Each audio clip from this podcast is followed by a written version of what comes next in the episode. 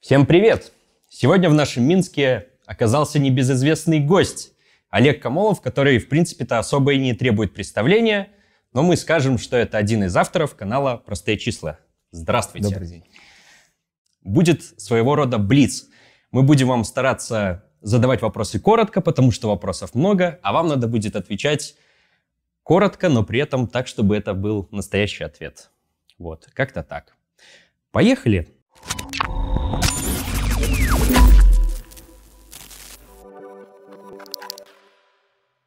Мы видим, как после начала спецоперации разные миллиардеры по-разному отреагировали, имеется в виду российские миллиардеры. Кто-то сплотился вокруг государства, кто-то сбежал. Как э, влияет на отношение капиталиста глобализации, открытость рынков и протекционизм? Такой широкий вопрос.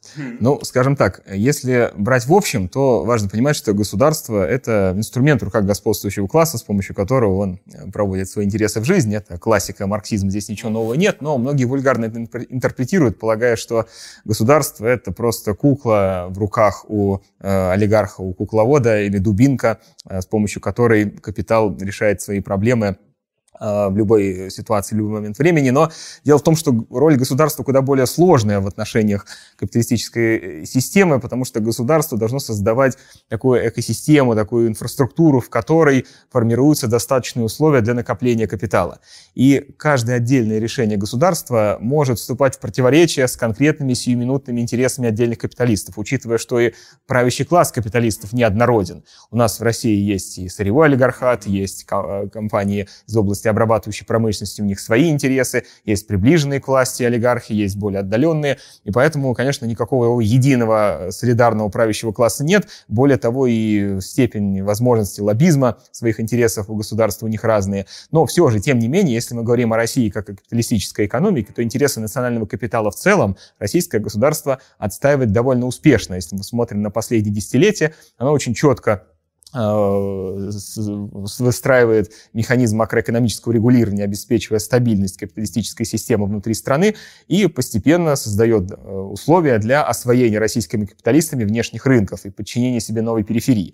Другое дело, что объективные условия таковы, что слабость российской экономики в целом и периферийный характер не позволяют всегда делать это успешно, э, но тем не менее, если мы говорим именно о политике государства, оно очень строго следует своей цели. И в этом смысле, когда меня много раз просят э, там, СМИ прокомментировать, дать оценку российскому государству, я всегда ставлю твердую пятерку. Свое дело оно знает, Набиулина, э, в общем, очень четко выполняет свои действия по девальвации курса, национальной валюты. Да, с курса, курса не сдвигается. Да, и налоговая политика, mm-hmm. и все это в конечном счете подчинено удовлетворению интересов господствующей части российского правящего класса, сырьевой олигархии. Вот она является ядром российской э, олигархии, ядром российской э, правящего класса российского.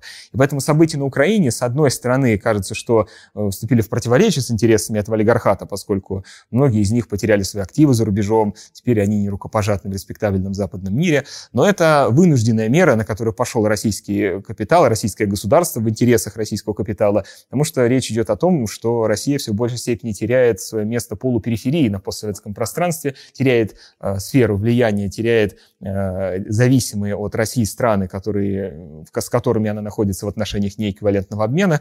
И Украину слишком большой значимый кусок, чтобы просто так ей дать уйти, откатиться на Запад и потерять ее в качестве рынка сбыта, источника ресурсов. Поэтому события на Украине сейчас — это отчаянная попытка российского государства сохранить Украину в сфере своего влияния. Что это значит? Значит, рынок сбыта на 45 миллионов человек, это рабочие рабочая сила, которая активно приходит в Россию из Украины, а в России сейчас наблюдается острый дефицит рабочей силы э, на фоне ковида и вообще вот всех противоречий современной экономики. Плюс ко всему, Украина, хоть и прошла период деиндустриализации, во многих отраслях она еще очень привлекательна для российских капиталистов. Это возможность переделить э, украинские металлургические компании, сельское хозяйство. Э, ну и плюс ко всему, не надо забывать, конечно, геополитический фактор. Не только все к экономике сводится. Действительно, если Украина попала бы в зону влияния НАТО и Европейского Союза, Союза, и там бы появились какие-то силы противоракетной обороны, это подорвало бы э, силу российских э, вооруженных сил, ядерного щита, и тем самым тоже, на самом деле, оказало бы негативное влияние на силу российского капитала, потому что он зиждется в том числе на силе российского оружия, как американский капитал э, стоит своими обеими ногами одной на силе американского доллара, другой на военно-морском флоте Соединенных Штатов. А вот расскажите, почему компрадорам выгодно вывозить капиталы но невыгодно развивать местное производство. Что должно стать с глобальным капитализмом, чтобы отдельным частям стало выгоднее вкладывать у себя? Капитал течет по пути наименьшего сопротивления где ему проще извлекать прибыль, вот в той сфере он и будет прилагать э, свои капиталы, осуществлять капиталовложения и получать отдачу от этого авансированного капитала. Россия после поражения Советского Союза в холодной войне Э, оказалась на периферии мировой экономики и нашлись силы, заинтересованные в эксплуатации российских природных ресурсов, заинтересованные в том, чтобы следовать намеченному э, России курсу, тому, который она получила в результате геополитических событий там, конца 80-х, начала 90-х годов. Просто в этом смысле совпали интересы западного транснационального капитала и российского периферийного компрадорского. Он э, был заинтересован в том, чтобы взять, э, э, получить контроль над российскими ресурсами и выступать в роли рантье, в роли посредника, который поставляет ресурсы российские за рубеж и получает за это процент и живет, в общем, с минимальными рисками, с минимальными инвестициями. На самом деле, даже в полном смысле слова, таким капиталистом в марксистском смысле, смысле не является. Ну, это все, это их капиталисты, естественно, но все-таки наши но капиталисты, они, больше, они, да. да, не рантье, их доход, их прибыль зависит не столько от качества инвестиций, не от качества управления, э, сколько не, не от предпринимательских способностей этих э, наших известных, а сколько от, нефти, от, газа, да. от цены нефти на внешних рынках, и второе от политики государства, которая обеспечивает выгодную конвертацию долларов в рубли, а по сути перекладывает активы из кармана одной части общества в другую, ведь курс валюты не делает страну богаче или беднее. Вот, поэтому что должно поменяться? Э, ничего, капитализм таков. Если есть центр, ему нужны дешевые ресурсы. Значит, на периферии должна быть компрадорская буржуазия, которая гарантирует устойчивые поставки, стабильные поставки этого ресурса, ну и плюс обеспечивает рынок сбыта в зависимости от того, какую роль периферийная экономика играет в капиталистической мир-системе. Я вот здесь бы э, немножко теорию бы интересную напомнил. Есть два типа периферии. По типу отношений Великобритания-Индия, вот колониальная, где Индия выступала э, рынком сбыта для британских товаров, а, например, э, китайская экономика для Соединенных Штатов, вот ее периферии, является как раз э, источником ресурса дешевой рабочей силы, который обеспечивает э, китайскую, американскую экономику дешевыми товарами. Поэтому в зависимости от того, какое место экономика занимает в международном разделении труда, вот такая там и буржуазия. Но все равно в конечном счете компрадорская, поскольку действует она в интересах в конечном счете правящего класса центра, а сама выступает просто посредником, гарантирующим обеспечим стабильность э, периферич, периферических э, э, производственных отношений в этих странах. Хорошо, вот как раз зацепили вот этот вот момент, когда гегемоны начинали экспансию, немножко про, про причины. У нас как раз вот линейный вопрос идет хорошо. А в чем была суть и механизм кризиса 70-х годов, имеется в виду стагфляции, преодолевая которые придумали неолиберализм с его кредитованием, потребительством и наступлением на права рабочих? Да, очень хороший вопрос. Я рекомендую нашим зрителям обратиться к ролику на канале «Простые числа», который называется «Наживы или прогресс». Он был записан несколько, э, ну, пару лет уже, наверное, назад, довольно давно, но там мы очень четко показали, как э, влияние падения нормы прибыли, э, значит, как падение нормы прибыли оказало влияние на устройство американского капитализма как раз в 70-е годы. Ведь кризис 70-х — это не столько геополитические противоречия между центром и э, бывшими колониями, которые теперь стали свободными республиками, имею в виду нефтедобывающие страны, которые ввели эмбарго против э, западного мира и привели к росту цен на нефть. На самом деле в Соединенных Штатах всю послевоенную эпоху падала норма прибыли на авансирный капитал, и это... До 3%, э, кажется. Да, с 10 свалилось. до менее 3%, ну, это зависит от того, как считать, но по какой методике не считай, все равно получается падение двух-трехкратное. И это очень значимая вещь. Во-первых, она подтверждает верность закона Маркса о падении средней нормы прибыли. Правда, тут наш важно тоже понимать, что многие вульгарно интерпретируют этот закон, полагая, что вот есть 100% нормы прибыли в каком-нибудь 1900, 1700 э, году, и вот она так ровно по прямой падает до нуля к какому-нибудь 3000 году. Но она же не, не просто так, так называется да. тенденция. Да, тенденция. тенденция да, да. Более того, движение нормы прибыли э, надо рассматривать э, в рамках относительно коротких, среднесрочных интервалов, связанных со сменой технологических укладов в истории капитализма. То есть в рамках технологического уклада очень четко наблюдается рост нормы прибыли на фазе внедрения новой новые технологии, а затем, когда капитал достигает э, ну, наиболее, скажем, выше формы своего применения, и новая технология осваивается капиталом центра и распространяется на весь мир, усиливая значимость технологического лидерства вот этого гегемона, затем э, начинается процесс падения средней нормы прибыли за счет того, что замещение ручного труда машинам подрывает источник извлечения прибавочной угу. стоимости. И нужно искать новые источники. постоянного переменного да, капитала. Совершенно верно, да. Падение, падение средней нормы прибыли в американской экономике э, в значительной степени, э, ну, скажем так, создала ту инфраструктуру, в которой вот эта э, спичка в виде нефтяного эмбарго подожгла весь этот сарай американского капитализма и привела его к глубокому кризису, кризису стагфляции, из которого он смог выйти, только фундаментально изменив систему ведения бизнеса. И это стало отправной точкой для начала финансовой экспансии американского системного цикла накопления капитала, который вот стал такой завершающей фазой вот этой американской гегемонии. И привело, собственно, те противоречия, которые складывались тогда, и привели к кризису восьмого года. Кризис восьмого года — это отсроченный кризис 70-х. А вот такой вопрос у нас. А почему именно 3%? Неужели вот э, норма прибыли в 5% или, например, там в 7 недостаточно низкая для капиталиста? Э, невозможно сказать, какая норма прибыли является достаточно высокой или достаточно низкой. Здесь невозможно прочертить какую-то границу, ниже которой непременно начинается кризис. Опять же, еще раз повторю, э, речь идет о создании такой вот инфраструктуры, такой экосистемы, э, в которой инвестиции становятся все менее и менее привлекательными. Вот в какой момент произойдут такие события, которые вообще лишат инвестора интереса к э, капитальным вложениям, ну, зависит от, капитала, от да, многих других происходит. условиях. Да. И в этом смысле вполне достаточной может быть и норма прибыли в 2%, а с другой стороны кризис может случиться и при 5%. В общем, в конечном счете тут э, диалектика объективных условий, субъективных факторов. И вот этим субъективным фактором, который стал детонатором этих событий, стал как раз нефтяной кризис, потому что Соединенные Штаты и так на фоне падающей нормы прибыли не смогли выйти из кризиса традиционными капиталистическими методами. То есть вместе со стагнацией производства западный мир, в первую очередь Соединенные Штаты, получили высокую инфляцию. И это запустило вот такие тектонические сдвиги, которые заставили американский капитал пересмотреть принципы ведения бизнеса, и, в общем, он перешел от, э, от э, как называемой революции менеджеров, контрреволюции акционеров. Это вот за раз можно почитать, очень интересный. А, хорошо. И вот вы сказали, что вот этот вот кризис 70-х аукается нам сейчас, но неужели современный кризис, он как бы ничем не отличается вот от классических там кризисов Великой депрессии или вот этого вот кризиса стагфляции 70-х годов? То есть есть ли какая-нибудь разница? Время прошло, условия, механизмы, а, которые выработали капиталисты для того, чтобы выбираться из вот этой вот ситуации, которая сейчас наметилась. Потому что, например, мы с товарищами а, наблюдаем тенденцию к тому, что нерешаемая империалистическая рубка должна начаться очень близко. Вот.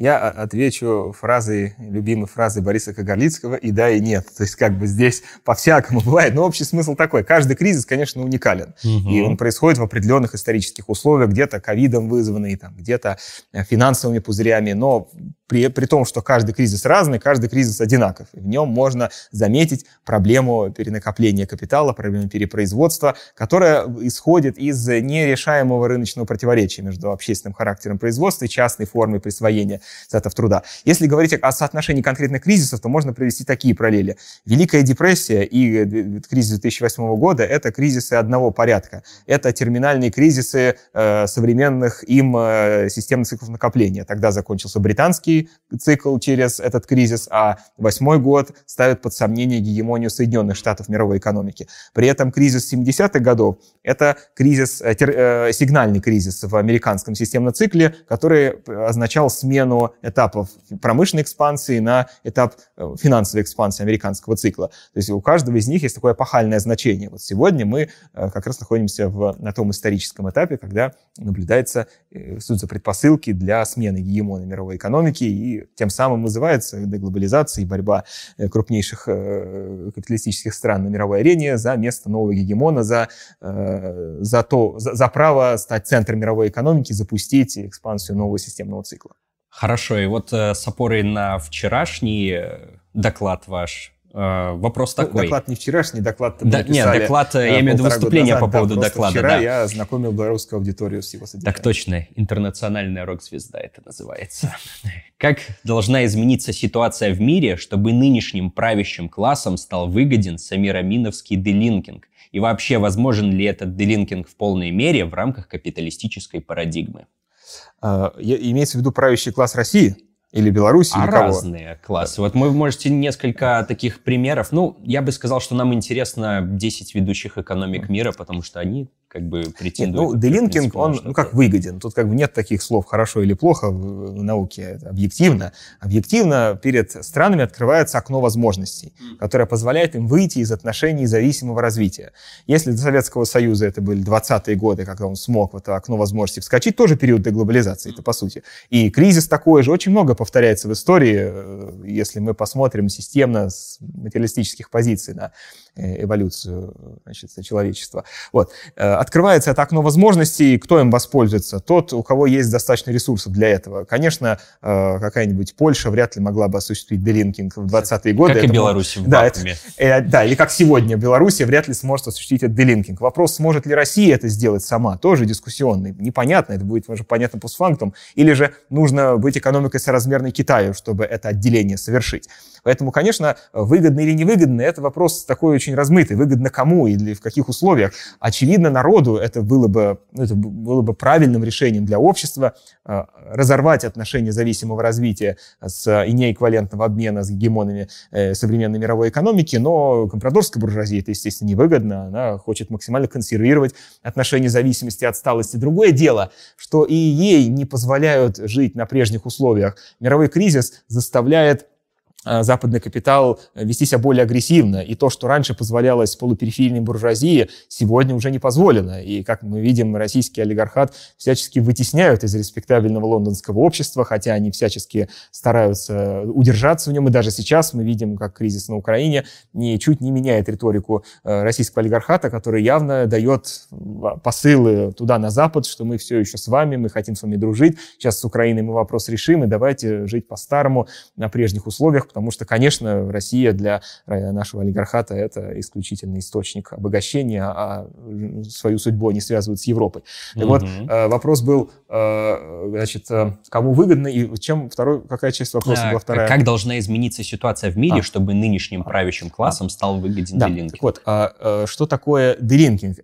Да, речь шла о полной автарке. Возможен ли делинкинг в нынешней ситуации? Но ну, просто важно понимать, что идея Самира Амина не заключалась в осуществлении этой самой автарки. Дринкинг не означает автарки. Речь идет лишь о, о том, чтобы поменять э, отношения с внешними партнерами и перевести их, э, ну, скажем, уйти от отношений зависимого развития и неэквивалентного обмена. Для, например, Китая это, или для России это означало бы преимущественное насыщение собственными ресурсами внутреннего рынка. Работа не на вне, а работа на себя. Это при этом э, создает достаточные условия для построения соразмерной экономики, соразмерной мощности и диверсификации, которая может быть конкурентоспособной внешнему миру. Ведь даже Советский Союз не был автарки никогда, несмотря на санкции, да. которые вводились с 2017 года а Советский Союз торговал с другими странами, с капиталистическими странами. Достаточно вот съездить в Финляндию, видеть там в Хельсинки на пригородных поездах советские электровозы, которые поставлялись туда в обмен на финскую обувь. Э, вполне было плодотворное сотрудничество. Другое дело, что оно не было неэквивалентным. Советский Союз не находился в зависимости, он торговал только тем, э, что ему нужно было. Покупал то, что нужно, при этом сам свою экономику строил по принципу самодостаточности. Не было экспортоориентированного, это, вот, совершенно верно, да. языком говорить. И это, и, кстати говоря, вот это и была проблема. Чем больше в СССР внутри происходили рыночные реформы, тем больше в нем обозначился вектор на вот этот экспорт-ориентированный рост. Нельзя сказать, что я не согласен с либералами э, в тезисе о том, что СССР погубила нефтезависимость. Доля нефти и газа в экспорте и в бюджете была ну, не, не в пример нынешнему, э, намного ниже. Но это ударило по советской экономике, но это был совсем не ключевой фактор э, распада СССР. Но, тем не менее, этот тренд, он наметился. И, конечно, Э, уже российская буржуазия просто довела этот тренд до конца, до логического завершения, э, окончательно опустив страну вот эту сырьевое, э, сырьевую зависимость. Вот, поэтому говорить о том, возможно ли в полном смысле, ну вот в полном смысле да, потому что полный смысл делинкинга — это создание самодостаточной экономики. Это в истории было, и это, мне кажется, в условиях капитализма единственный путь для периферии, Э, который позволит ей преодолеть э, зависимость и отсталость. Хорошо. Следующий вопрос с небольшой улыбкой. Бразилия хочет быть лидером Латинской Америки. В России педалируется идея русского мира и евразийства. Реально ли этим суверенным капиталом, проповедующим эти идеологии, реализовать в полной мере свои имперские замашки и стать новыми гегемонами капиталистического мира? Думается, что веро- вероятность этого низка. Какие бы амбиции они не выражали, какие бы стремления перед, не излагали местному населению, скорее это работа на внутреннего потребителя. Нужно создать э, образ, иллюзию великого народа, и этот самый великий народ, который считает себя великим, потому что так ему сказали по телевизору, простит правящему классу многие его преступления и ошибки, и низкий уровень жизни, и падение доходов, и отсутствие перспектив, но сам факт э, того, что человек может хотя бы в, своем, в своем сознании приобщиться к э, истории великих предков и решать проблемы вселенского масштаба. Ну, кстати, это вызывает действительно улыбку, но я вижу такое среди своих соотечественников, которые стали большими поклонниками российской власти именно сейчас, несмотря на то, что это могут быть и люди, скажем, пожилого возраста, которые сильно пострадали в пенсионной реформы, это люди, которые, чьи доходы падают уже не первый год подряд, и сейчас инфляция по ним ударила больно, но эти вещи отходят на второй план, план тогда, когда возникает иллюзорная возможность почувствовать себя подданным Великой империи. Ну, мы это вот говорили, да. что аргумент это действительно, если у вас э, в экономике намечаются громадные проблемы, при этом вы вроде бы как из себя что-то на мировой арене представляете, Начните маленькую победоносную, война все спишет, обвините тех неугодных, подзакрутите самым громким гаечки, а тут мы будем превозмогать врагов. Да, ну и, конечно, перспективы достижения этого лидерства хотя бы регионального, вот, а уж тем более, когда речь идет о попытке занять место мирового гегемона, зависит от вполне материальных вещей, силе оружия, силе капитала, технологическом развитии. Э, а чудес не бывает, если сейчас страна находится технологически отсталом состоянии, зависимом состоянии от э, более развитых экономик, э, то нет у нее никаких шансов ну, тому, чтобы занять господствующее положение. Сейчас тоже будет про это интересный вопрос, но перед этим другой зададим. Вот до недавнего времени политика Беларуси была многовекторной. В 20 веке такой политикой занималась полпланеты, так называемое движение неприсоединения. Ну и нам история показала, что такая политика оказалась достаточно неустойчивой в двуполярном мире и в долгой перспективе провалилась. Как можете прокомментировать или объяснить, почему ну, как... не работает? Как гражданин России я всегда все-таки рассматривал Белоруссию как ближайшего союзника России, несмотря на политические противоречия между э, правящими классами, между президентами в разные годы. У нас там все-таки президенты поменялись хоть как-то, у вас как более стабильно в этом отношении, да. Вот. Но все же, что касается народа белорусского российского, то, конечно, это, наверное, самые близкие нации э, друг другу, и трудно найти э, народы более родственные и братские, как бы пафосно это ни звучало. Но что касается многовекторности, ну, просто в данном случае Лукашенко как хитрый политик, а действительно тут надо отдать ему должное, удерживаться у власти так долго и уметь договариваться со всеми, это его большое преимущество перед другими, например, украинскими коллегами, которые там меняют друг друга постоянно. Кстати, любимая либералами сменяемость власти тоже как-то, в общем, не является панацеей в данном случае. Вот. Тогда э, в этом смысле многовекторность — это просто тактический инструмент. Когда нужно надавить на Россию, идет в сторону Европы, а когда нужно там, и поискать защиту у России, так идет в обратном направлении. Но сейчас э, от этой многовекторности уже, конечно, не осталось и следа, ее просто нет э, сферы для ее применения. Очень четко обозначена агрессия Запада против Белоруссии, который также видел Белоруссию всегда союзником России. Ну и, как мы видим, в общем, очень быстро Россия и Белоруссия на высшем уровне стали заключать те договоры, вокруг которых до, до этого шли долгие дискуссии. Я думаю, и дальше интеграция будет усиливаться, потому что просто некуда деваться. Белоруссия точно сама по себе не выживет в, в этом давлении. Мы смотрим, вот все страны постсоветского пространства более-менее держатся, если за ними есть какой-то сильный игрок. И все тяготеют к какому-то более сильному центру. Он Азербайджан к Турции, Армения к Европе, там, э, как Казахстан к Китаю. Это, кстати, интересный вопрос. А Белоруссия к России. Белоруссия единственная страна постсоветского пространства, пространство, которое четко обозначает свой пророссийский вектор. Ну, по крайней мере, если мы говорим о Ну, это старый власти. тренд, он да. как бы никогда не менялся еще, когда Александр Григорьевич к власти пришел. Вот, по сути, это был поворот на восток. Да, ну, Твердый окончательный. В этом смысле Украина совершила обратный маневр. Не да, сказать, что да. Янукович был прям уж таким пророссийским президентом, но вполне лоялен российской власти. Но внутри события, в общем, повернули вектор украинской политики вспять. И в этом смысле ну, это отдельная тема для дискуссии. Если есть такой вопрос про евразийскую интеграцию, да? можем ну, тогда пообщаться отло... потом. Ну, тогда отложим Хорошо. на попозже. Еще один вопрос с улыбкой. От разной охранительской публики слышно, что теперь-то уж Владимиру Владимировичу и его ближайшим союзникам деваться некуда. Все, строим заводы, школы, больницы, все идет по плану, вот она революция сверху, вот он кургинянский левый поворот. Что на этот прогноз ответит марксист, знакомый с политэкономией? Ну, проблема заключается в том, что это попытка найти простой ответ на сложный вопрос. Но дело-то в том, что вот такие эпохальные сдвиги, фундаментальные перемены в государственной политике не происходят вот просто так. Более того, вот если капитал течет по пути наименьшего сопротивления, государство тоже будет всячески стараться сохранить прежний вектор, поскольку он является наименее затратным, это уже отработанная схема.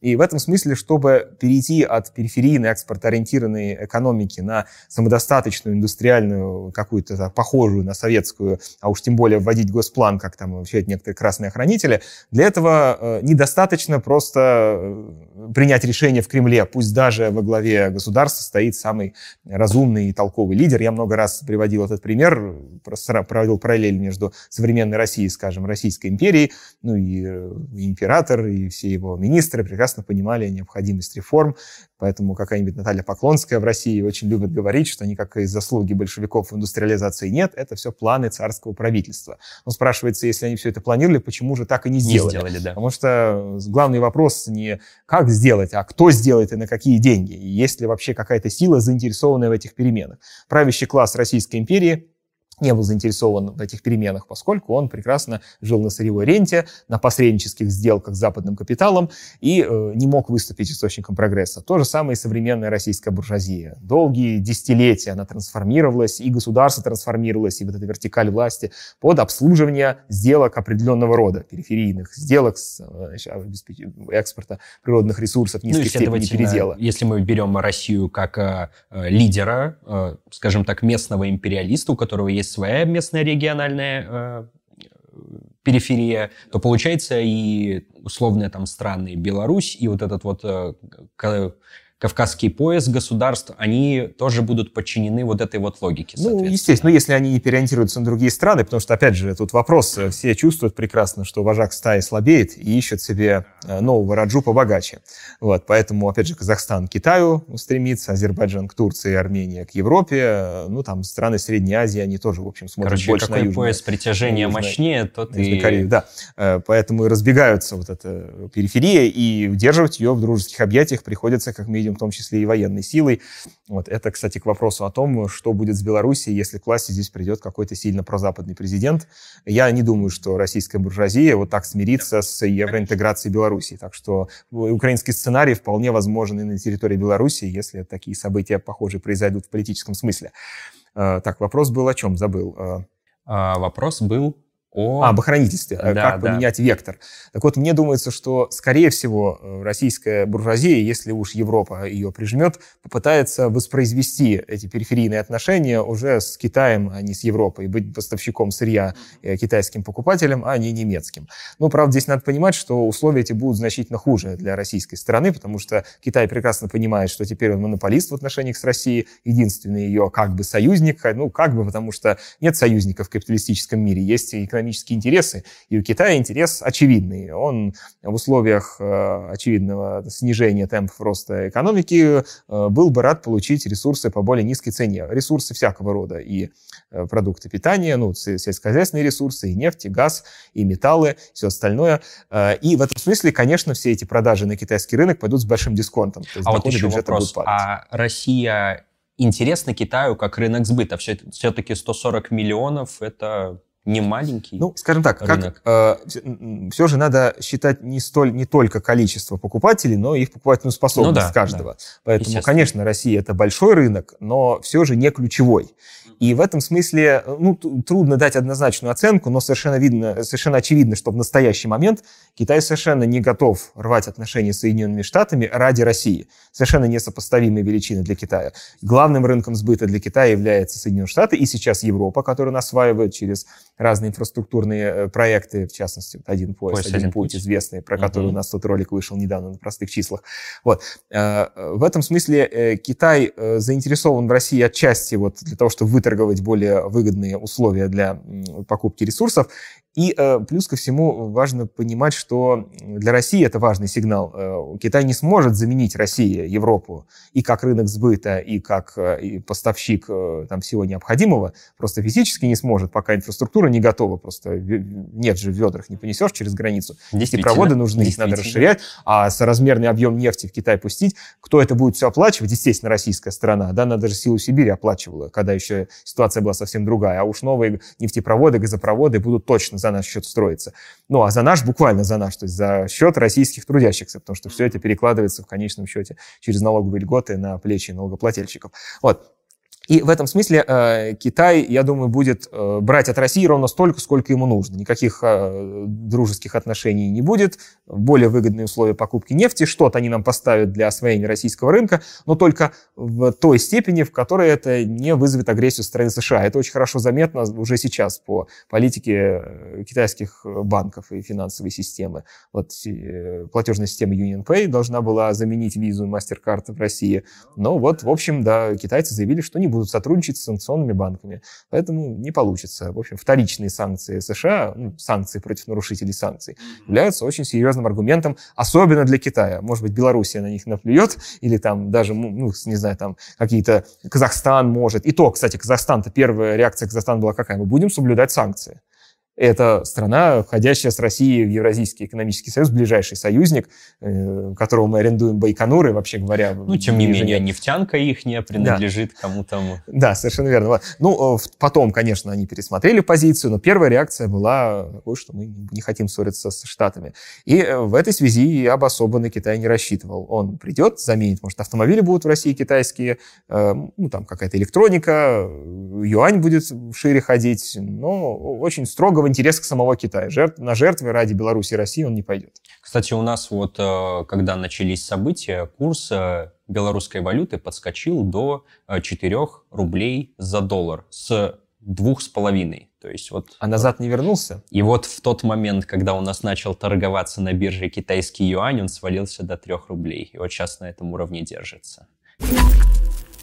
Давайте, наверное, немного о вашем докладе и некоторых аспектах у меня почему-то есть ощущение, что критика э, некоторых наших товарищей, а может быть, я ошибаюсь, со спичкой медиа незнакомый российский такой журнал. Ну, слышал, да. Нам показались тезисы интересными, и мы вот в этом блоке бы хотели их у вас спросить и поинтересоваться. Но сначала начнем с таких более общих вопросов, а, ведь в этом докладе как бы э, раскрывается принцип вот теории смены технологических укладов, его влияние на норму прибыли, ну, ряд других экономических параметров. Вот, собственно, вопрос в чем заключается? Вот в вашей работе о деглобализации крупные циклы кризисов связываются с освоением новых технологических укладов.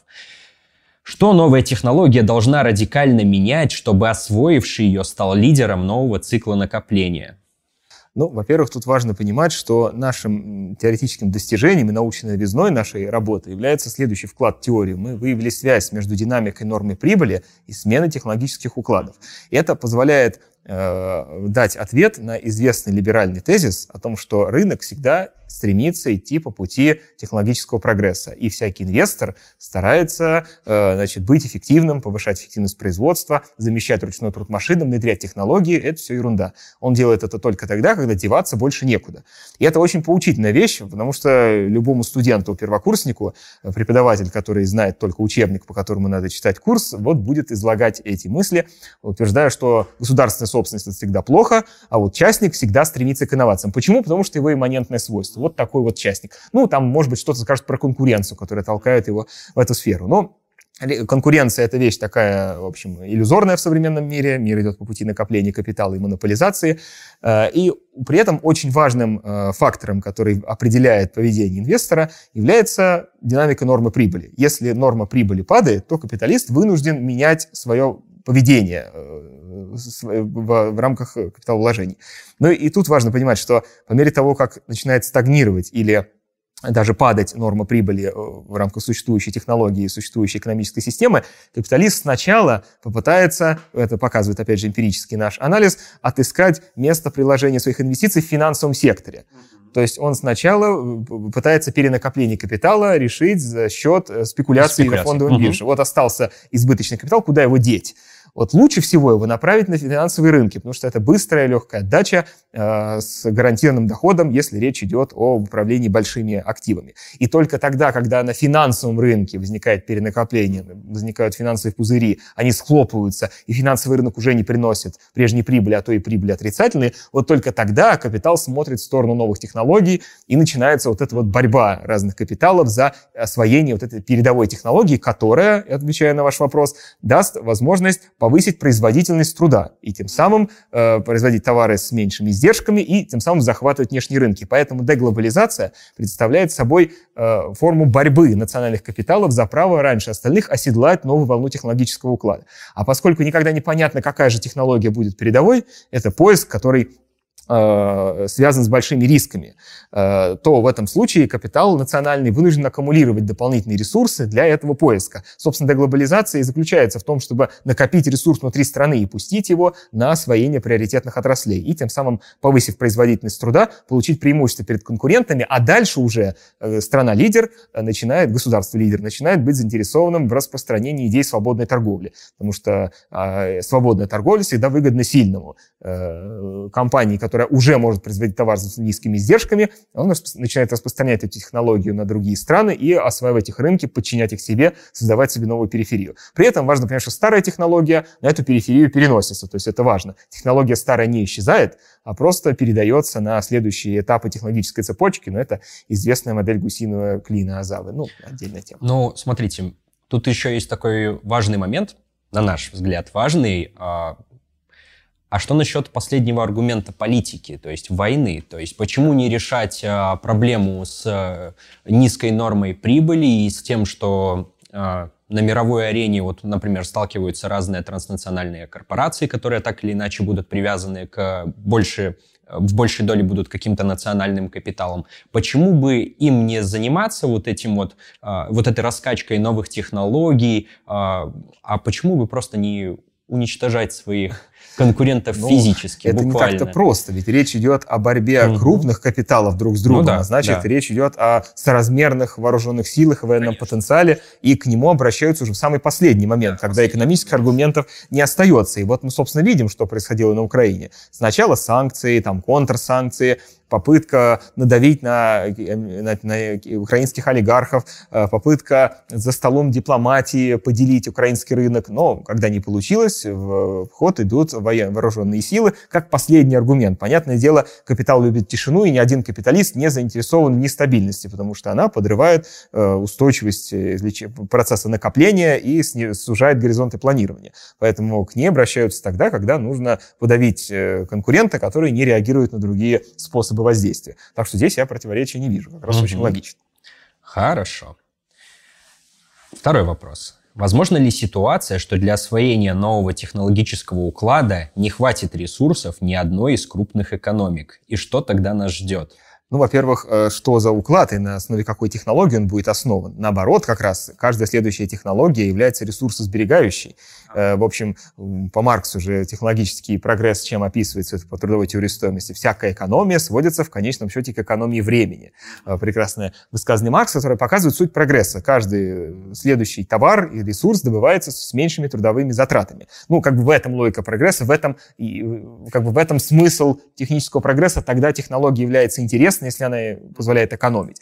Но, конечно, если речь идет о Э, расширении масштабов э, значит, технических революций, то действительно многим странам выгоднее объединяться друг с другом для решения задач подобного рода. Но вот Советский Союз э, не зря объединял республики, и их экономическую мощь в единую централизованную плановую систему, она позволяла решать задачи технического прогресса за счет вот консолидации синергетического эффекта. Собственно, это очень хорошо видно на примере роли разных республик в экономике СССР. Там не было ярко выраженного центра и периферии, ну, как бы центр был политический, Москва, Но все республики и даже республики Средней Азии были включены в процесс высокотехнологичного производства, машиностроения и, э, скажем, там, в химической промышленности. И в этом смысле именно объединение потенциалов всех республик позволяло решать задачи такого масштаба. Так что в этом смысле глобализация, естественная капиталистическая глобализация, она тоже позволяет решать такого рода задачи. Как капитал идет по пути концентрации для того, чтобы э, выполнять проекты более высокого масштаба, более, э, более значительные, более прогрессивные, так и страны идут по пути объединения, чтобы, консолидируя усилия, э, выходить на более высокий уровень производительности. Ну да, то есть мы, по сути, вот это и хотели услышать в плане, что да, если вы хотите осваивать какой-то сложный, новый там, научный технологический уклад, избежать каких-то очевидных альянсов не удастся. В любом случае придется централизовать ресурсы. В это, да, в смысле противоречия капитализма выражается в том, что э, капитал э, национальный, пока он сохраняется, национальный капитал, между национальными капиталами возникают противоречия и противоположные интересы, которые не позволяют объединять усилия международного сообщества для решения там, тех или иных задач. И в этом смысле капитализм сам себе роет могилу. Когда-то жить по-старому будет просто невозможно. Невозможно будет освоить новую технологию э, в обществе, разделенном на национальные государства по принципу национальных капиталов и их интересов. Хорошо. Ну, теперь давайте, наверное, э, к тезисам упоминаемой нами спички медиа. Вот. Ну, я уже, в принципе, представил ребят, это довольно известный медиа-журнал. Давайте приведу пару цитат из статьи. Надеюсь, не вырванных из контекста.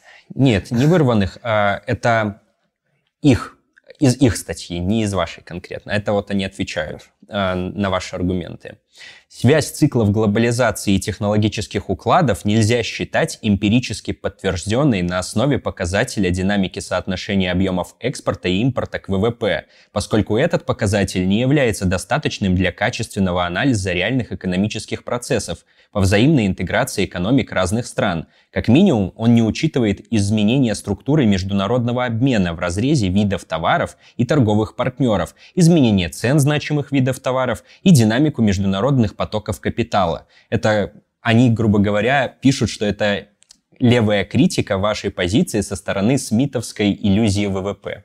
Вот что бы могли ответить? Скажем так, ну, любую теорию можно раскритиковать тезисом о том, что мир намного сложнее. Ну да. Но как бы задача научной абстракции, метода научной абстракции заключается в том, чтобы абстрагироваться от излишних элементов и сконцентрировать внимание на самом главном. Это первое. А самое главное, это аспект мировой торговли, это, собственно, объем этой мировой торговли и интенсивность сделок. Это самое главное, то, что связывает эпохи. Э, мы можем э, сконцентрироваться на каком-то отдельном коротком историческом эпизоде и рассмотреть его в деталях, э, структуру товарного обмена, интересы всех участников мировой экономики и внутриклановые противоречия в каждой стране. Мы можем очень подробно описать состояние текущего капитализма на настоящий момент, но этот метод является совершенно бессмысленным, если мы рассматриваем эпоху всего промышленного капитализма. А именно этому, этому мы посвятили внимание в нашем докладе. Мы рассматриваем капитализм с 18 века. Э, и в этом смысле приходится от, абстрагироваться от деталей. Э, и по этой методической причине, и по чисто материальной нет статистики за 18 век. Если вы возьмете статистику, есть ВВП, есть экспорт, есть инвестиции. Вот это весь эмпирический материал, с которым мы можем работать. Можно, э, как бы, я вполне готов принять эту критику, критику, если наши коллеги предложат собственную модель, э, которая э, есть э, и которая дает более точный прогноз. Но важно понимать еще вот что, что в конечном счете наша модель и то, как мы строили наши исследования, оно соответствует процессам, происходящим вокруг нас. Мы видим, что процессы деглобализации ускоряются, несмотря, кстати, на критику многих коллег как справа, так и слева, которые в момент работы нашей над докладом критиковали нас за то, что мы все взяли бесполезную, бесперспективную тему. Это просто временное потрясение, временное э, помутнение рассудка у сумасшедшего старика, неважно, по какую сторону океана этот старик сидит. А сейчас вот он уйдет там э, власть, э, значит, сменится власть, и все вернется на круги своя. Но нет. И в этом смысле мы, например, в Институте экономики РАН э, полемизировали с очень крупным специалистом по мировой экономике, вот такой есть Хейфиц Борис Аронович. Ну, он не на левых позициях стоит, но у него много публикаций по мировой экономике, и он делал прогноз еще там в 2014 году о том, что к 2018-му да, вот этот процесс дезинтеграции завершится.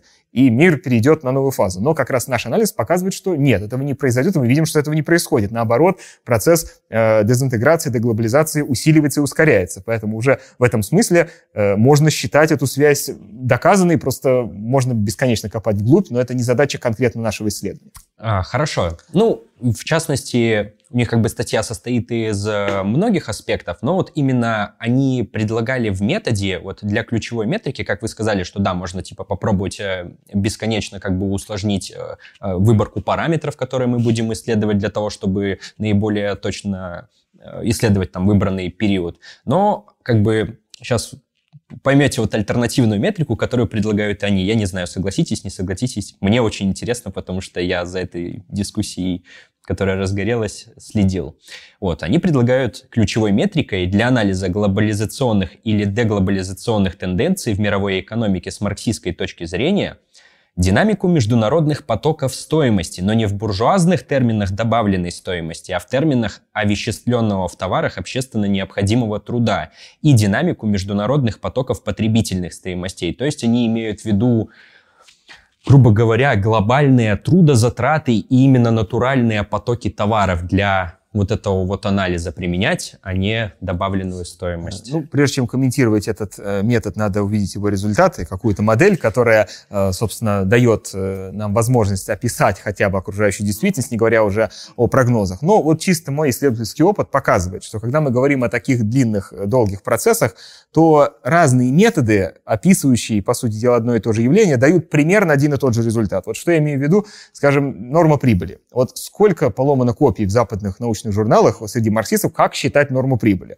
По текущей стоимости капитала, по восстановительной, по исторической, так и сяк, с учетом переменного, без учета. Каждый строит свой график, и все равно получается, что в 70-м норма прибыли упала, а после 70-х начала расти. Просто нижняя точка падения у кого-то 3%, у кого-то 5%, у кого-то 10%, но в конечном счете динамика идентична. Из закономерности те же самые, потому что такие э, крупные, долгие процессы имеют такую значимую инерцию, что они влияют вообще на все макроэкономические показатели, и даже самый поверхностный анализ позволяет выявить основные тренды. Опять же, какая ставится задача? Если есть задача рассмотреть текущий капитализм и разобрать его прям по молекулам, то метод нужен действительно другой. Но мы говорим о долгих трендах, поэтому результаты метода, я думаю, дадут плюс-минус один и тот же результат. Было бы неплохо посмотреть на результаты коллег и сравнить их с Хорошо, нашими. надеюсь, э, товарищи из спички увидят э, что мы донесли позицию и, может быть, как-то даже свяжем вас. Я бы, если интересно, было бы даже и на дебаты такие посмотрел.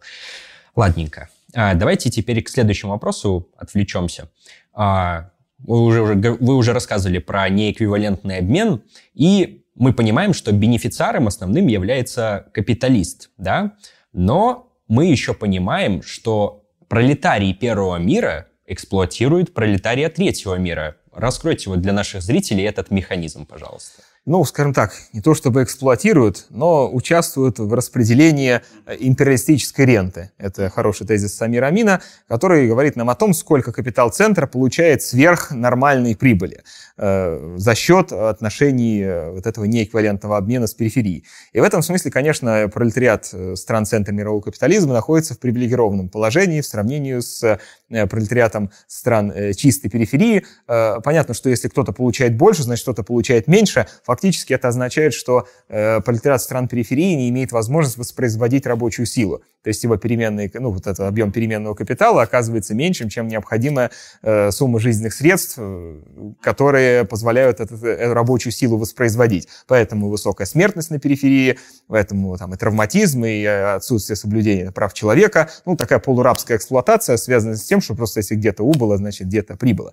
Вот. Но э, э тут именно поэтому очень интересно Э, здесь наследие Ленина, который, э, анализируя перспективы социалистических преобразований в разных странах, делал ставку именно на Россию, которая находится в середине вот этой цепочки. То есть у нас и э, вряд ли российского пролетария, пролетария можно было назвать рантье, но при этом и Э, сравнивать его с угнетенными трудящимися Азии там тоже невозможно. Ну, сейчас, если мы посмотрим тоже, мы не британцы, но мы и не бангладешцы, слава богу.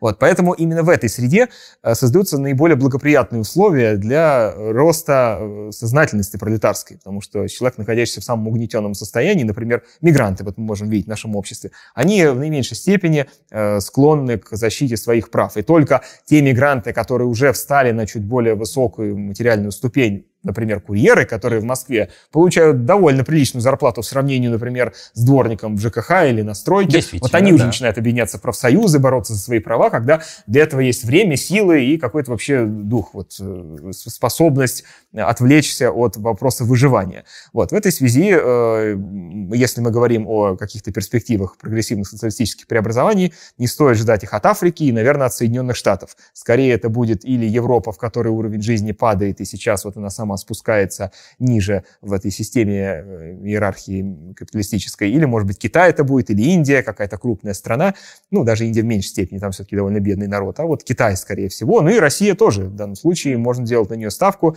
э, по крайней мере, в сравнении с другими странами, но, правда, если прямо сейчас посмотреть на состояние умов наших соотечественников, пока не очень, к сожалению.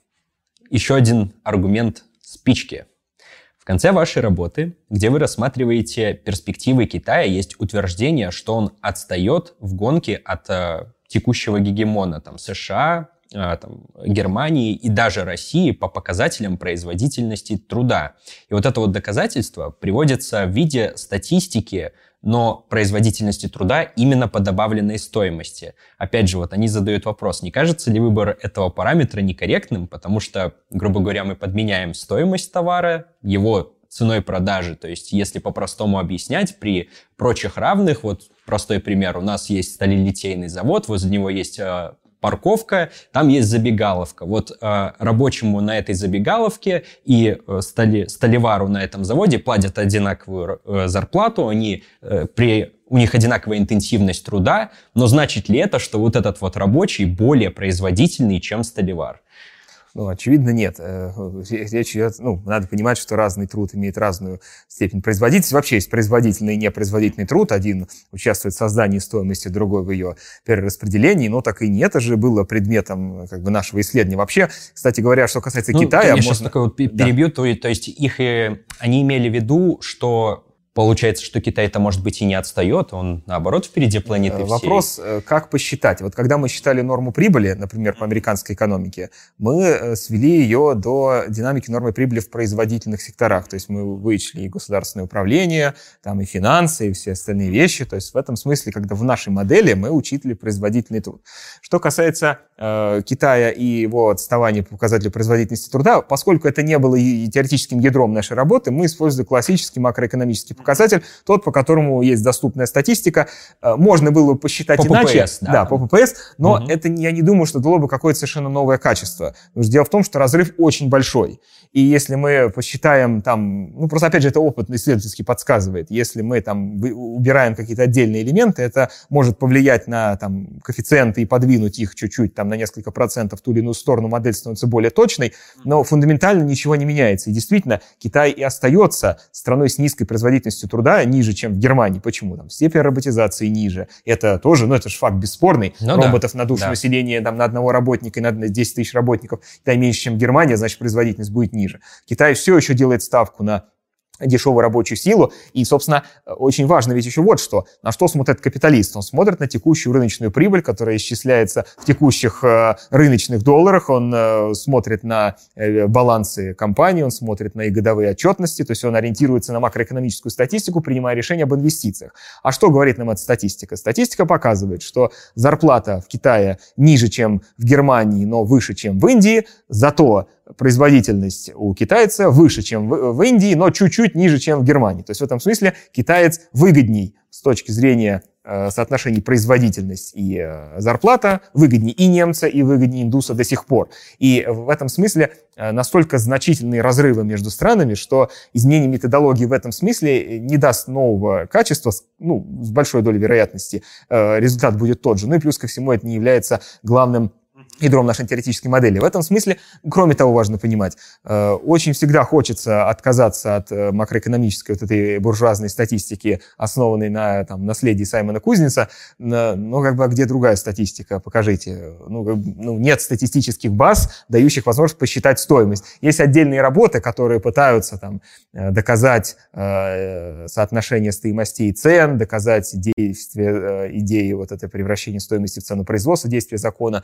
Но все это отдельной самостоятельной работы. И в, в рамках нашего исследования это было избыточным погружением, потому что, опять же, и без этого там других аргументов достаточно, чтобы обосновать нашу точку зрения. Но идея, кстати, хорошая. В этом смысле я бы э, так через дискуссию обратился бы к коллегам, которые э, вот на этих позициях стоят и как бы критикуют наш подход за это. А почему бы не попробовать создать какие-то альтернативные базы данных, хотя бы там ретроспективные, и попытаться... Они, по сути, это э, предлагают, да. да создать да. Э, политэкономические альтернативы традиционным макроэкономическим показателям. Например, там вновь созданная стоимость и добавленная стоимость — это совсем не то же самое, и прибыль не равна прибавочной стоимости. Они, они коррелируются сильно друг с другом, но все-таки есть отличия. Это может быть полезно для теоретического анализа. Но, опять же, в рамках нашей работы, на мой взгляд, это было избыточно. Угу. Хорошо. Белорусы налаживают связи. Да. Не первый раз.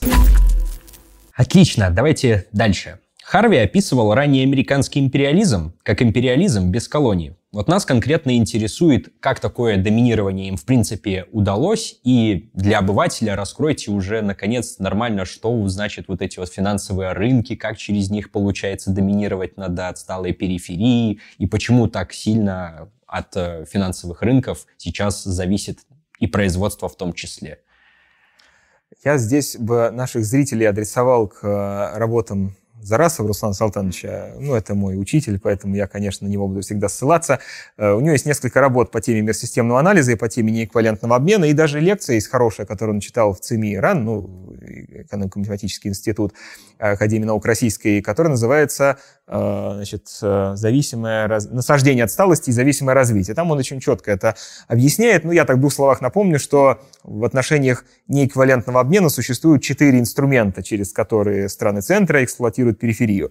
Это диспаритет цен, э, в частности, цены на продукцию стран центра растут быстрее, чем на продукцию стран периферии, более того, они стабильнее значительно. То есть, цены грубо говоря, стран например, центра. А, майка H&M, которую производит бангладешские рабочие, там будет стоить... Она, она дешевеет быстрее, чем, например, BMW автомобиль, да. Ясно. Или тем более а, какой-нибудь компа- э, продукция компании Google и, э, ну, в общем, IT-сектор производит товары куда более дорогие, чем товары стран периферии, и, главное, диспаритет цен вызывает, э, выражается в разной динамике этих цен. То есть, вообще говоря, есть хороший макроэкономический показатель, индекс условий торговли он показывает э, соотношение э, индекса экспортных цен к импортным по разным странам, и в этом смысле очень хорошо видно, как страны периферии имеют э, значение этого индекса ниже единицы, ну или там ниже 100%, в зависимости от того, как, по какой методике считать. То есть условия торговли для периферии невыгодные в том, что они закупают дорогие товары, а продают дешевые. И только определенный период в истории там, 20 21 века, это в начало века, когда нефть стоила очень дорого, был этот нефтяной бум, и он немножко поправил этот диспаритет и позволил странам периферии выровнять чуть-чуть свое э, положение в мире за счет продажи дорогого товара, дорогого сырья. Но в целом динамика такова, что, конечно, продавать товары с низкой степенью передела менее выгодная, чем товары с высокой степенью передела, просто хотя бы потому, что динамика нефтяных цен не позволяет строить долгосрочные Э, производственные планы. Ну, вот, скажем, э, та же экономика России вынуждена создавать большие резервы, чтобы компенсировать волатильность нефтяных цен. Сегодня нефть может стоить 120, завтра 80, а послезавтра 200, а вот станок он стоил там свои 10 тысяч долларов и примерно будет стоить столько же. Вряд ли возможно такое движение цен. Это первое. Второе заключается в том, что страны центра, ну, это как бы исходит из первой, связано с первым, концентрируют на себе производство с высокой добавленной стоимостью, то есть как бы даже надо было первое это сказать, что страны центра э, специализируются на на производстве товаров с высокой степенью передела, а страны периферии с низкой, и это влияет на второе, на диспаритет цен. Третье – это Э, значит, диспаритет валютных курсов. Э, валютные, валюты стран центра – это крепкие валюты, валюты стран периферии слабые, не просто слабые, а искусственно девальвированные, uh-huh. если мы говорим об экспортно-ориентированных валютах. Конечно, да. И это, естественно, стимулирует экспорт, но подрывает возможность развития обрабатывающей промышленности внутри страны. Это мы видим очень хорошо на примере России, где обрабатывающая промышленность э, загибается из-за очень дорогого доллара, который не позволяет обновлять элементы основного капитала. А эти все товары как раз производятся богатыми странами центра. Ну и плюс ко всему валютные потоки.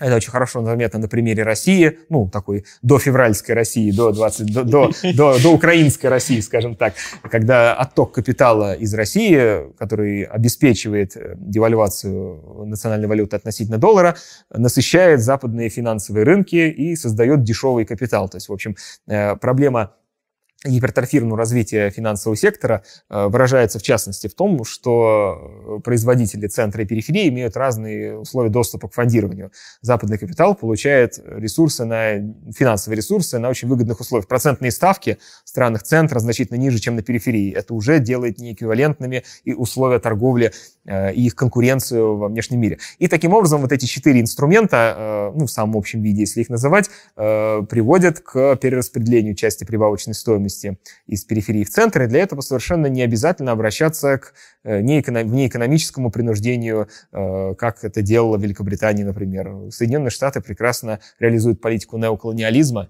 не прибегая там, к дипломатии канонерок, как это делали британцы в эпоху своего господства. Ну вот, кстати, достаточно спорный, опять же, с нашей стороны вопрос, потому что я вот недавно слышал, по-моему, кстати, даже Э, Саша рассказывал про то, что по сути, по многим экономическим параметрам, по производительности труда уже довольно сильно вот эти вот первые экономики сравнялись. То, то есть там как бы э, в пределах уже нету такой вот как бы подавляющей критической разницы, которая бы давала явное преимущество. Вот. И именно, например, почему США остается гегемоном, ну потому что Тихоокеанский флот, он как бы и мощнейший ВПК в мире все-таки ну, держит предел, кулак. Да, не... Непременно, но невозможно стоять лишь на одной силе оружия, э, потому что э, эта сила оружия, она защищает господствующее положение в экономической системе, а оно должно выражаться в каких-то конкретных материальных вещах, например,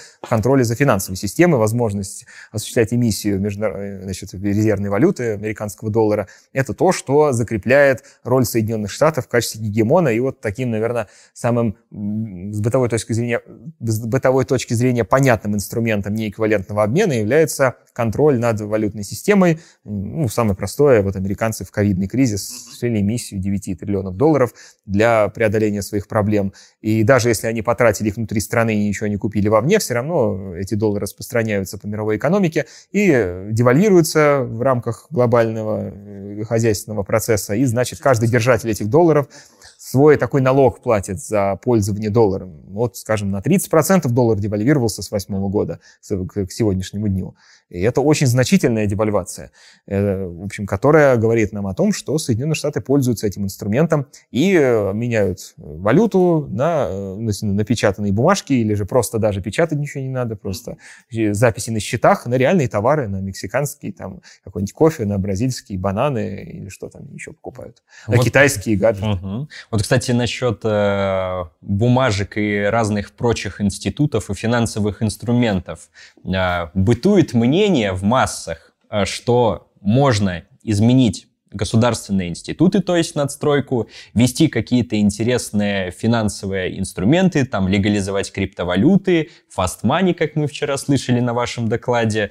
Э, можете тоже вот по-простому и доступно для обывателя изложить, почему невозможно таким образом преобразовать экономику. Ну, во-первых, неспроста растет интерес ко всяким альтернативным э, финансовым схемам, э, к таким э, суррогатным валютам, как называет центральный банк э, биткоин тот же.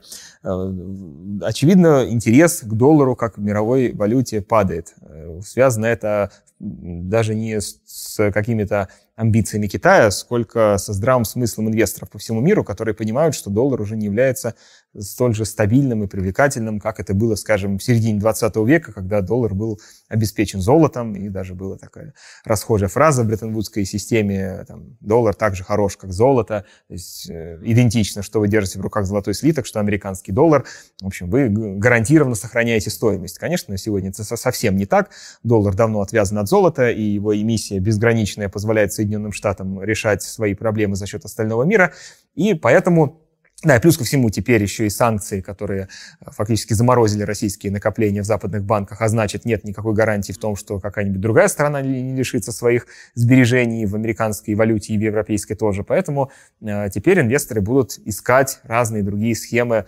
утайки своих активов э, от государств или способы сбережения денег в других сферах. Ну, там, к золоту вырос интерес, но золото имеет там ряд проблем, не так-то просто с ним обращаться. А вот, например, биткоин очень выглядит вроде бы привлекательно на первый взгляд, неконтролируемая никем валюта, не имеющая единого центра эмиссии, э, позволяющая тайно совершать сделки и спрятать от регулятора свой капитал.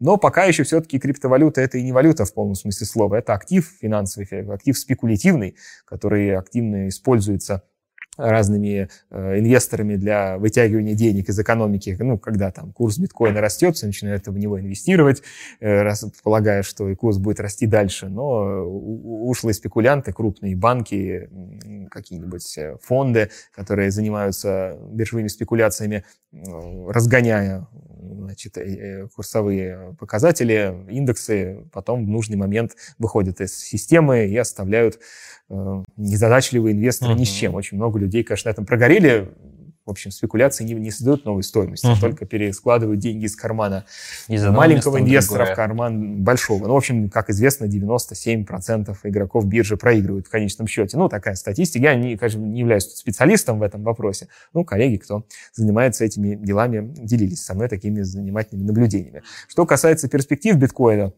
Вполне возможно, что если речь зайдет о становлении мир-системы как совокупности нескольких центров накопления, такой вариант тоже рассматривается, и есть эм, авторы, которые пишут работы на эту тему, как бы вот, дай бог памяти, ой, какое слово вспомнил накануне Пасхи.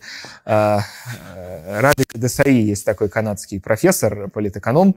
А, она иногда публикует, ее переводные работы публикуются в журнале «Вопросы политэкономии», э, и можно посмотреть, она там пишет э, несколько статей, она публиковала, вот на русском языке вышла, про перспективы развития мировой капиталистической системы как совокупности нескольких центров накопления, которые будут, ну, скажем, в таком-то паритете друг с другом находиться, возможно, там один азиатский, один европейский, один американский. В этом случае не будет будет единой валюты гегемона. Значит, вероятно, в этом случае мир сделает шаг в сторону вот этих децентрализованных систем, в частности, криптовалют, как того такого цементирующего механизма, который позволит системе не распасться на фоне вот этих противоречий нескольких финансовых центров. Возможно, так. Но в целом очень перспективное дело, и такой вот, как мерч, можно купить себе какой-нибудь биткоин, просто приобщиться к экономике будущего.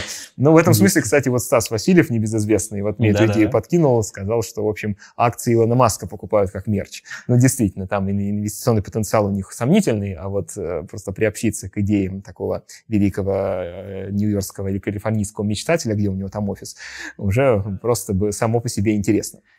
Ну, мы к Илону Маску относимся как обыкновенному буржую, и для нас он абсолютно такой же, ну как Дерипаска или Абрамович что его ждет. Ну, тут можно сказать, может быть, они, он не абсолютно такой же, потому что это все-таки представитель гегемо, геноки гегемона, но важно понимать, что э, было бы большой ошибкой называть э, там, Дерипаску плохим капиталистом, а Илона Маска хорошим капиталистом, а как делают российские либералы. Да. Потому да. что не было бы Илона Маска без Дерипаски. Так точно. Илон да. Маск колотил свои капиталы в эпоху финансиализации, гипертрофированного роста американского финансового сектора и компании PayPal, э, на которой поднял первые свои миллионы Илон Маск, в общем, развивалась именно тогда а что стало материальным источником финансиализации западных рынков, в том числе капитал, выводимый из России и направляемый на западные рынки, которыми активно потом умело пользовался Илон Маск. Поэтому э, они просто как, э, как члены одной экосистемы, где невозможно выдернуть одного и всех сделать Илонами, Илонами Масками. Действительно.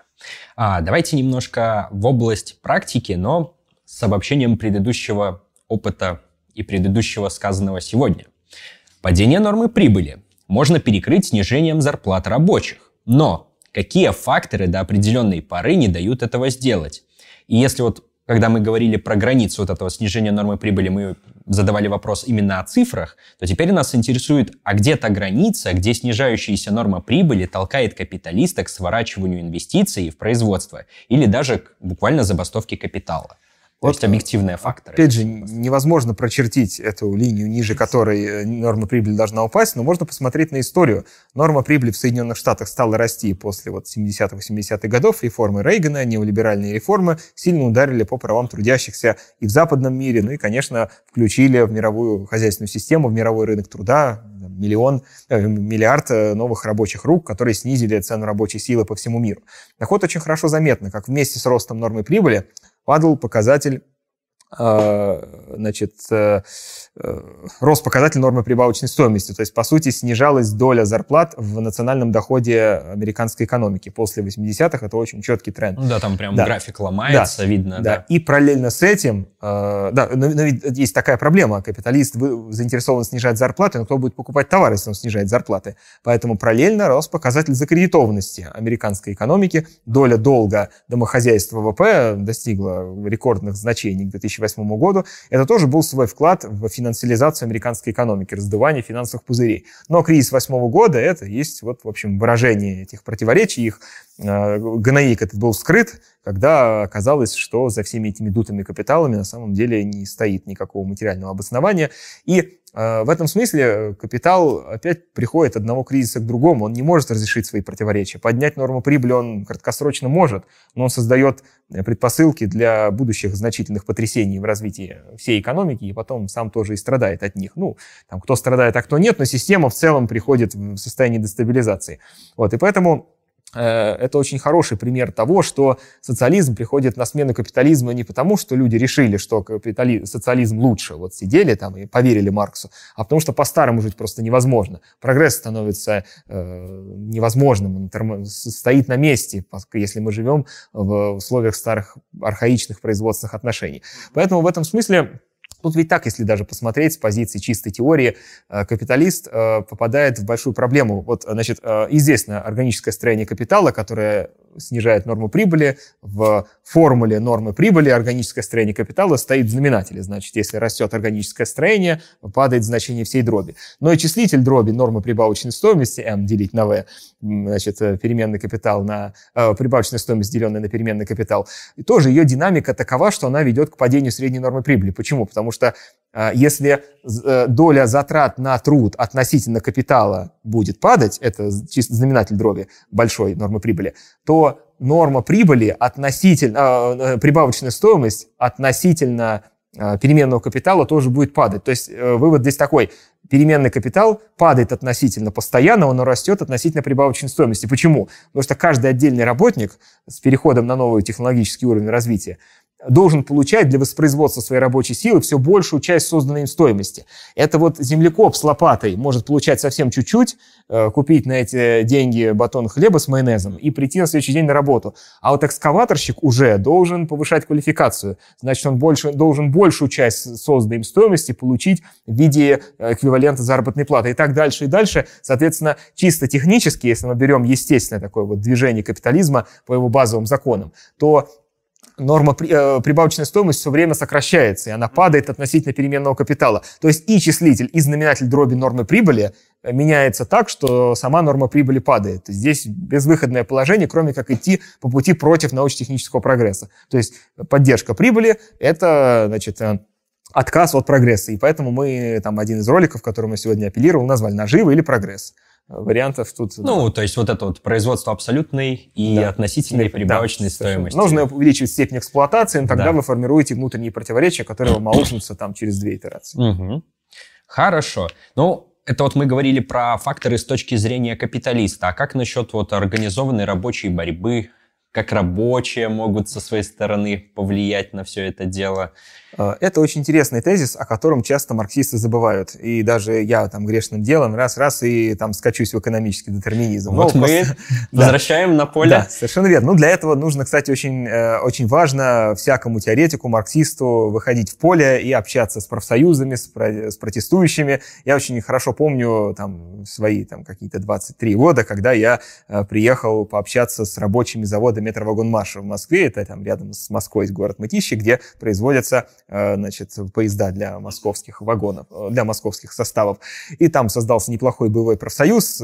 Я попал на собрание ячейки, где они все обсуждали, перспективы забастовок, э, коллективных требований. И это была такая очень хорошая прививка от оппортунизма. Посмотреть на реальную борьбу рабочих за свои права, потому что это очень важный субъективный фактор. Мы да, все говорим об да. объективных условиях, но капитализм может сколь угодно гнить и разлагаться и создавать все большие кризисы, а потом привести вообще к разрушению человечества.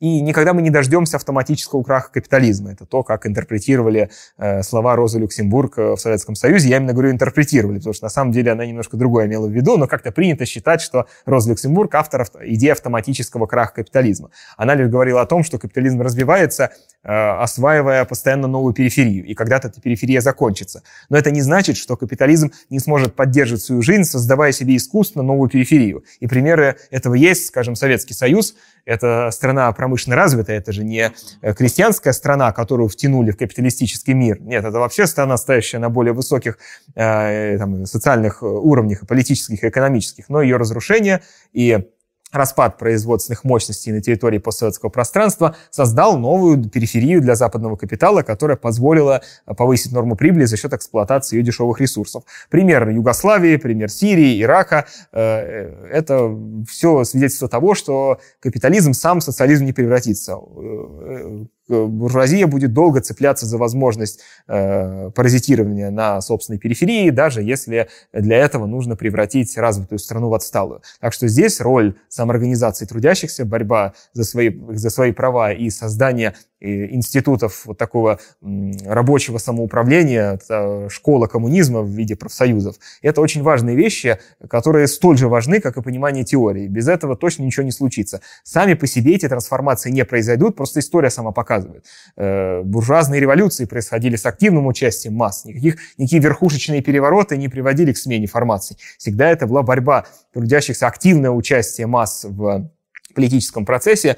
Э, ну и, собственно, Теория без лозунг... практики. Да, ну Слепа, и... практика без теории. И вспоминается лозунг хороший, который в 2000-е годы все время на митингах левых сил был. Там, Заучи как дважды два, лишь борьба дает права. Но многие об этом забывают, думая, что им что-то принесут на блюдечке готовое. Так, еще один вопрос с улыбкой. Во время кризиса 2008 года американское правительство накачало банкротящиеся банки огромным количеством денег. Вопрос простой. Где деньги? Куда они разошлись? Они остались в финансовом секторе или, может быть, эти деньги пошли в производство? Ну или попали к рабочим, вызывая рост спроса? Ну, это просто действительно такие огромные объемы. Ну, куда они только не пошли. Кстати, насколько объемные, вот э, я, поскольку писал это в своей диссертации, монография у меня вышла по теме монополизма, и э, это, опять же, расчеты Всемирного банка с 2007 по 2010 год э, Соединенные Штаты направили помощи финансовому сектору на сумму, превышающую 16 триллионов долларов.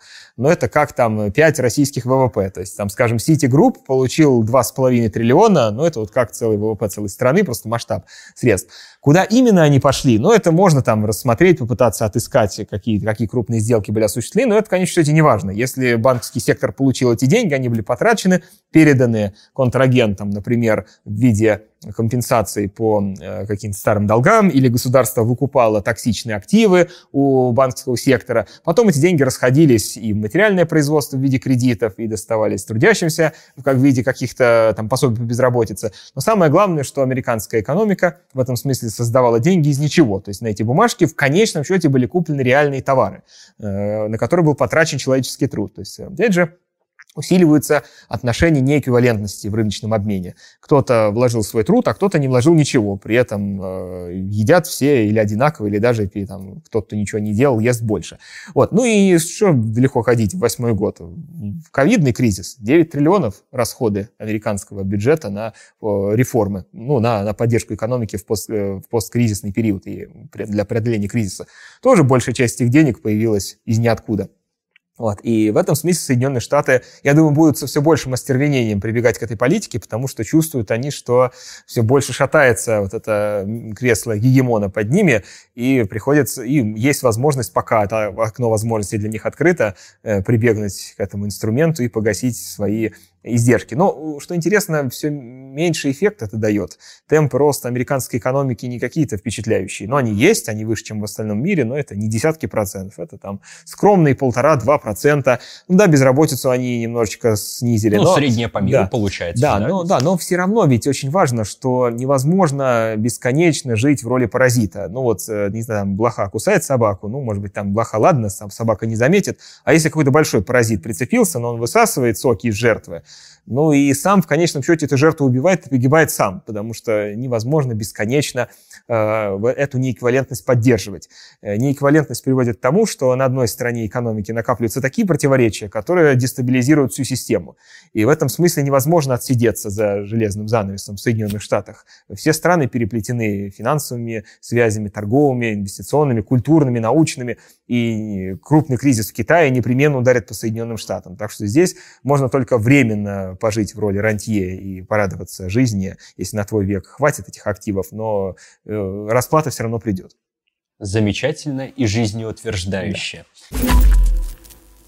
А, США давно утратила лидерство по темпам роста экономики, но что обеспечивает сохранение доверия к американскому финансовому рынку? Почему многие богатые экономики продолжают инвестировать и размещать там свои активы? И, соответственно, каков запас прочности у этой системы?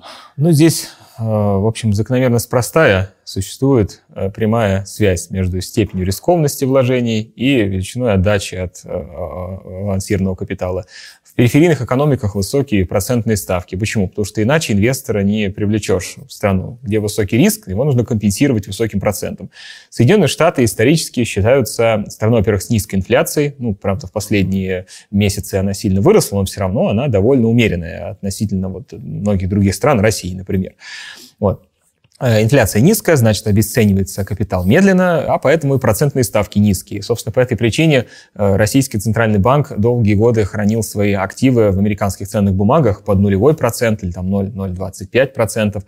Э, именно потому, что велика, э, низка вероятность банкротства, низка вероятность потерять эти деньги. Но, правда, события последних месяцев уже поставили знак вопроса над вот этой надежностью американских и европейских долговых бумаг, потому что, как мы видим, Европа может вполне себе объявить о э, такой технический дефолт и отказаться выплачивать и отвечать по своим обязательствам перед каким-то внешним агентом по внутренним каким-то причинам. Сегодня это событие на Украине Украине, завтра они что-нибудь еще придумают. Такой вопрос.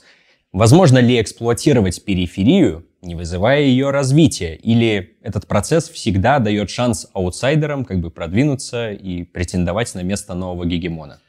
Э, эксплуатация периферии э, всегда требует создания инфраструктуры для этой эксплуатации. Даже Великобритания, занимаясь колониальным ограблением Индии, создавала там условия для вывоза ресурсов и ввоза готовых изделий туда, строились порты, дороги, э, инвестиции, создавала это рабочие места и как-то поднимала технический уровень Индии, что, кстати, сегодня позволяет некоторым британским исследователям говорить о том, что Великобритания вообще была донором для развития Индии, и эти отношения были совсем невыгодны британскому капиталу, поэтому Индия еще и должна осталась Британии. Там такие вот тоже националистические такие тенденции имеют место в этой стране. Э, в целом очень хорошо видно на примере смены гегемона мировой экономики, скажем, э, Соединенные Штаты вытеснили Британию, сейчас Китай вот бросает вызов Соединенным Штатам. Каждый раз Гегемон сам своими руками взращивал своего э, оппонента. Американский капитал в значительной степени рос за счет британских инвестиций. Э, ну и, собственно, Соединенные Штаты, создавая Китаю промышленность, сделали это вовсе не из каких-то гуманитарных побуждений, а из желания снизить норму прибыли и выйти из кризиса перенакопления, выйти из э, проблемы падения средней нормы прибыли, которую они отчасти решили, но просто отсрочили момент этого кризиса, момент падения и сами создали промышленность Китая, которую теперь Китай использует как аргумент, как козырь в споре с Соединенными Штатами. Я думаю, что примерно э, вот ситуация, не, ну, ситуация не может быть другой, потому что невозможно эксплуатировать чистое поле. Чтобы заставить людей работать, нужно дать им рабочие места сначала, и потом уже отчуждать часть, э, там, прибав, ну, прибавочную стоимость, часть созданной ими стоимости. Вот так. Я понял. Хорошо. Ну, теперь там э, успел еще одного товарища спросить. Он у вас интересуется. Обязательным условием деятельности марксистского кружка должна быть теоретическая работа, то есть не только изучение, а еще выработка чего-то новенького. Работа по осмыслению окружающего мира, по адаптации марксистской теории на сущной реальности. Что могло бы стать содержанием теоретической работы кружка, состоящего из пяти человек или из пятидесяти? Ну, то есть ну, трудно сказать. Слушайте, я так прям не могу. Тут все зависит от научных интересов. нельзя писать работу по теме, которую вам назначили. Должен быть искренний интерес к какому-то разделу. Вы можете быть заинтересованы в марксистской политэкономии, но это лишь метод, вопрос, какую сферу вы будете изучать, какая вам ближе. Кому-то экология ближе, кто-то трудовые права изучает. Вот мы взялись за вопросы глобализации. Я думаю, следующей темой нашего коллектива будет проблема финансиализации и вообще вот развития финансовой системы современной. Я бы вот на что обратил внимание. Занимаясь э, чтением книг, нужно выходить правильно на теоретическую работу, на развитие теории, чтобы не превращать кружок в избу читальную. Но занимаясь теорией, непременно нужно выходить и на уровень практики. То есть пытаться э, как-то прилагать эту теорию к практической деятельности, э, собственно, создавать тот самый субъективный фактор, который будет э, вносить вклад в эти значимые социальные сдвиги прогрессивные, о которых мы сегодня говорили. В общем, поэтому я бы кружку как из пяти, так и из 50 человек рекомендовал бы не забывать о реальной политической борьбе, ну, в зависимости от того, насколько позволяет э, политическая ситуация, потому что во многих странах э, даже попытки какой-то публичной деятельности тут же пресекаются и могут грозить серьезными последствиями, но можно всегда найти какую-то свою нишу и непременно получать все время эту прививку от оппортунизма, иначе можно легко превратиться в кабинетных книжных червей, оторванных от общества и теоретизирующих ради теории. Не дай божечки. Так, ну, по сути, последний вопрос. Почти закончили. А порекомендуйте литературу, ну, вы сегодня много нам чего рекомендовали почитать. Ну, давайте, наверное, вот системно, списком мы потом все найдем, подвесим э, в описании. Э, вопрос такой, порекомендуйте литературу, которая могла бы которую бы стоило включить в программу марксистского кружка, ну, кроме очевидных работ классиков, конечно, именно для понимания современного положения мирового капитализма?